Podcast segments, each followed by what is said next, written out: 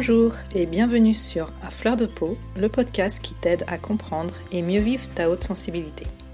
Je suis Pascaline Michon, photographe hypersensible, et à travers ce podcast, je te partage les outils et les clés qui m'ont aidé à mieux me connaître pour enfin accepter ma singularité et la considérer plutôt comme une force que comme une faiblesse.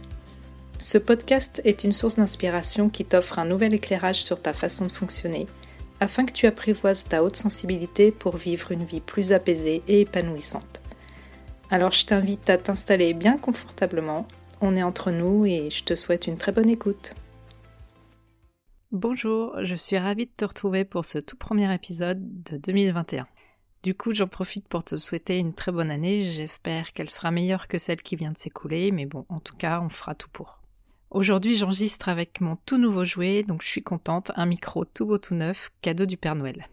Jusqu'à présent, j'enregistrais les épisodes avec mon téléphone et ce n'était pas toujours simple. Il fallait ensuite que j'exporte les fichiers sur mon ordinateur pour faire le montage. Tu t'es peut-être rendu compte au fil des épisodes que la qualité du son n'était pas toujours égale, parfois plus faible, parfois plus forte. C'était dû au fait que je tenais mon téléphone dans la main pour m'enregistrer et selon que j'étais plus ou moins près, le son variait. Donc ce n'était pas forcément évident. J'espère au moins que là tu entends la différence, mais bon, en tout cas pour moi, ça va être beaucoup plus facile d'un point de vue technique. Bon, malheureusement, ce nouveau micro euh, ne va pas m'empêcher de bafouiller et de buter sur les mots, mais je te promets que je vais faire tout mon possible pour bien articuler. Alors, je referme la parenthèse parce qu'on n'est quand même pas là pour savoir comment on enregistre un podcast. Et pour ce début d'année, j'avais envie de démarrer sur une note plutôt positive, donc aujourd'hui, on va explorer les super pouvoirs des personnes hautement sensibles. C'est vrai que jusqu'à présent, j'ai un peu planté le décor de ce qu'est la haute sensibilité. Je t'ai expliqué à quoi était dû notre fonctionnement particulier et pourquoi on avait un petit peu de mal à s'adapter dans cette société qui est aux antipodes de notre façon d'appréhender le monde. Tout ce que je t'ai partagé dans les épisodes précédents t'a peut-être permis de répondre à certaines de tes interrogations et de mieux comprendre certains événements de ta vie.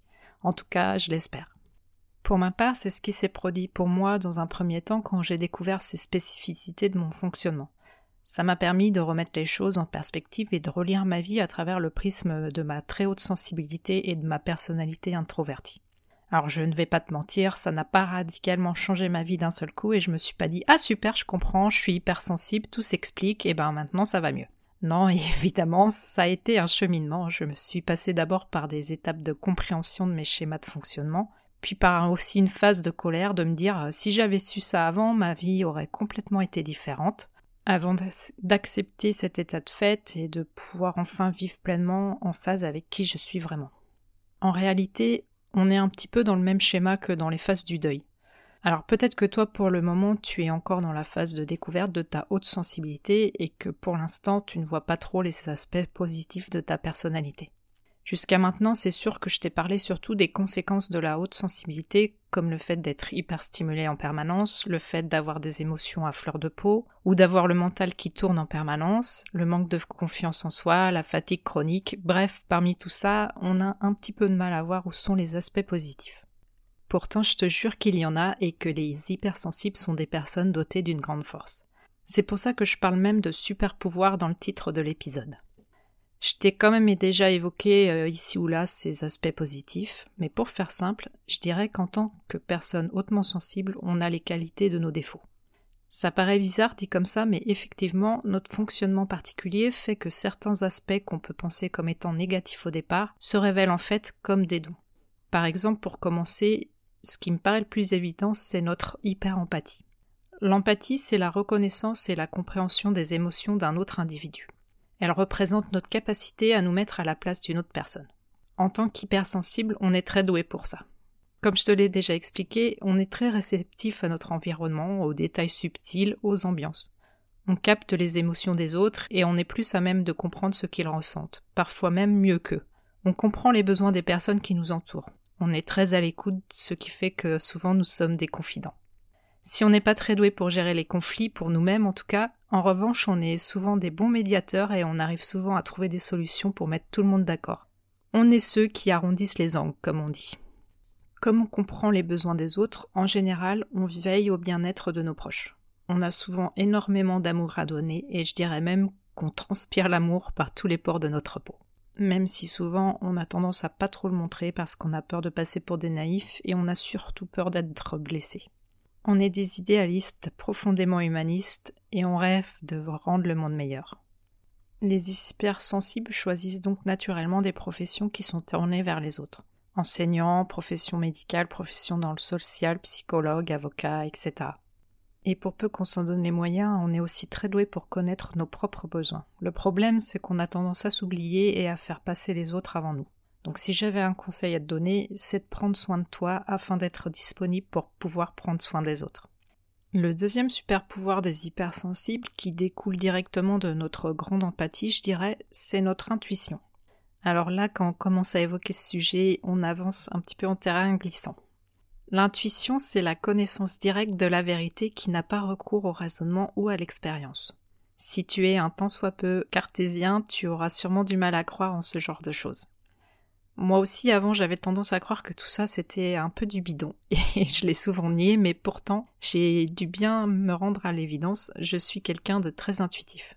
À tel point que parfois j'ai même des flashs, des images très claires qui me viennent à l'esprit et qui se réalisent par la suite, et ça, ça a tendance à me mettre vraiment très mal à l'aise. Et j'évite d'aborder ce sujet avec des personnes euh, qui ne sont pas trop réceptives parce que j'ai pas trop envie qu'on me prenne pour une cinglée. Bref, pour ma part, j'ai une explication un peu rationnelle à tout ça. L'intuition est due au fait que notre cerveau hypersensible enregistre des tas d'informations. Il capte des signaux subtils, des détails sans qu'on ait conscience de tout ce qui est en train de se jouer. Par contre, quand on en a besoin, ça refait surface. Je pense que l'intuition est tout simplement le fruit de nos expériences passées, de tout le savoir qu'on a accumulé. Notre forte empathie fait aussi qu'on ressent beaucoup les choses et qu'on est souvent capable d'interpréter les signes de notre environnement. Et on adopte spontanément la bonne attitude ou la bonne stratégie. Je pense qu'on a tout à gagner à écouter notre intuition. Moi j'aime bien dire écouter notre cœur. Ça demande un peu d'entraînement de réussir à se faire confiance, mais c'est comme ça qu'on arrive à être de plus en plus aligné avec soi-même. D'ailleurs, les livres sur les sujets de l'intuition fleurissent pas mal en ce moment, et pour ma part, j'ai bien envie de creuser un petit peu ce thème, mais je ne l'ai pas trop exploré pour l'instant. J'avoue que je suis pas trop dans le trip boule de cristal et prédictions d'avenir et j'ai un petit peu peur de tomber sur des ouvrages qui sont un peu trop perchés pour moi. Donc si toi tu as des livres à me recommander sur l'intuition et comment on peut la développer par exemple, surtout n'hésite pas à venir me faire part de tes découvertes, je suis toujours preneuse. Le troisième super pouvoir des personnes hautement sensibles, je t'en ai déjà parlé ici ou là, c'est la créativité.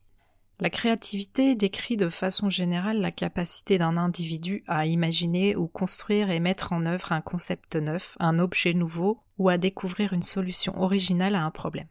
Encore une fois, cette créativité est induite par notre fonctionnement qui fait qu'on est beaucoup dans le mental et qu'on est bombardé constamment par toutes sortes d'informations. Toutes ces informations finissent par se connecter les unes aux autres, à former des ponts et se transforment en une multitude d'idées. Ça nous donne euh, une capacité à voir les choses sous des angles différents, voire innovants.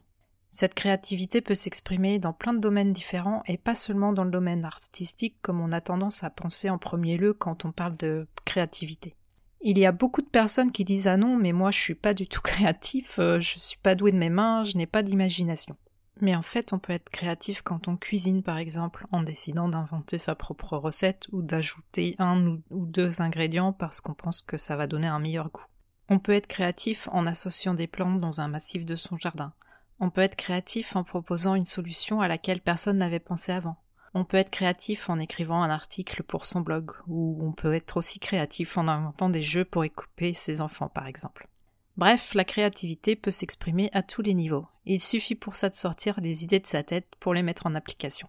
Et la plupart du temps, tu n'auras même pas conscience d'être créatif parce que tu réalises des choses qui sont naturelles et évidentes pour toi. Je t'invite donc à prendre un petit peu de recul et te poser cette question. Dans quel domaine de ma vie est-ce que je fais preuve de créativité?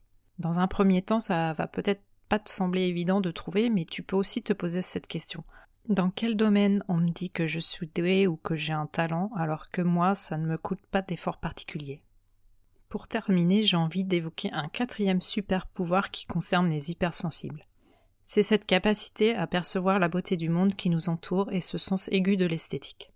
C'est vrai qu'on est aussi souvent horrifié par le monde et la société dans lequel on vit. Une société ultra compétitrice et une individualiste qui ne correspond pas du tout à nos valeurs.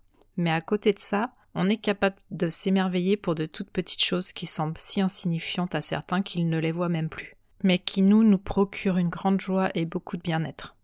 Des gros nuages cotonneux dans un ciel d'azur, l'écorce d'un tronc d'arbre, une œuvre d'art, un morceau de musique peuvent nous émouvoir au plus haut point.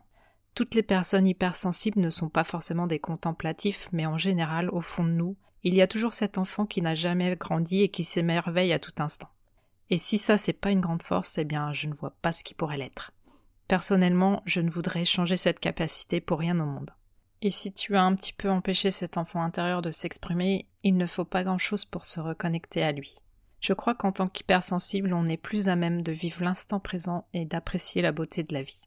Il est nécessaire pour ça de prendre un petit peu de recul sur cette sensibilité qui nous caractérise pour arrêter de la considérer comme un problème. Être sensible, en fait, nous rend beaucoup plus humains.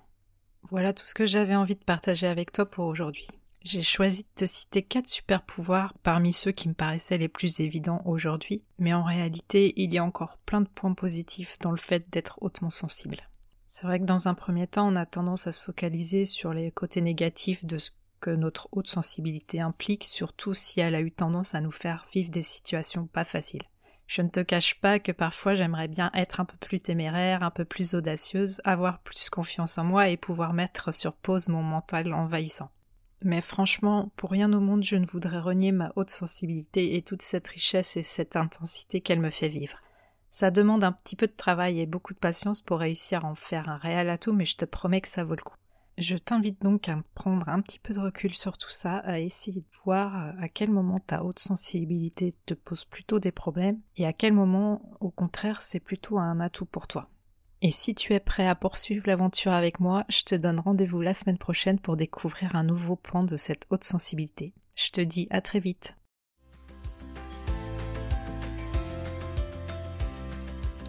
Voilà, je te remercie pour ton écoute. J'espère que cet épisode t'aura été utile.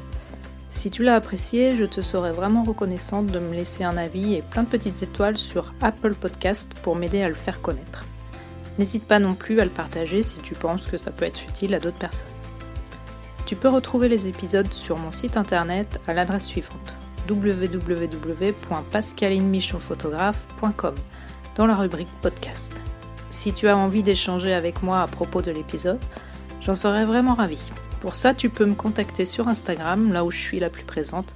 Mon compte, c'est tout simplement Pascaline Michon. En attendant, je te donne rendez-vous la semaine prochaine pour un nouvel épisode. À bientôt!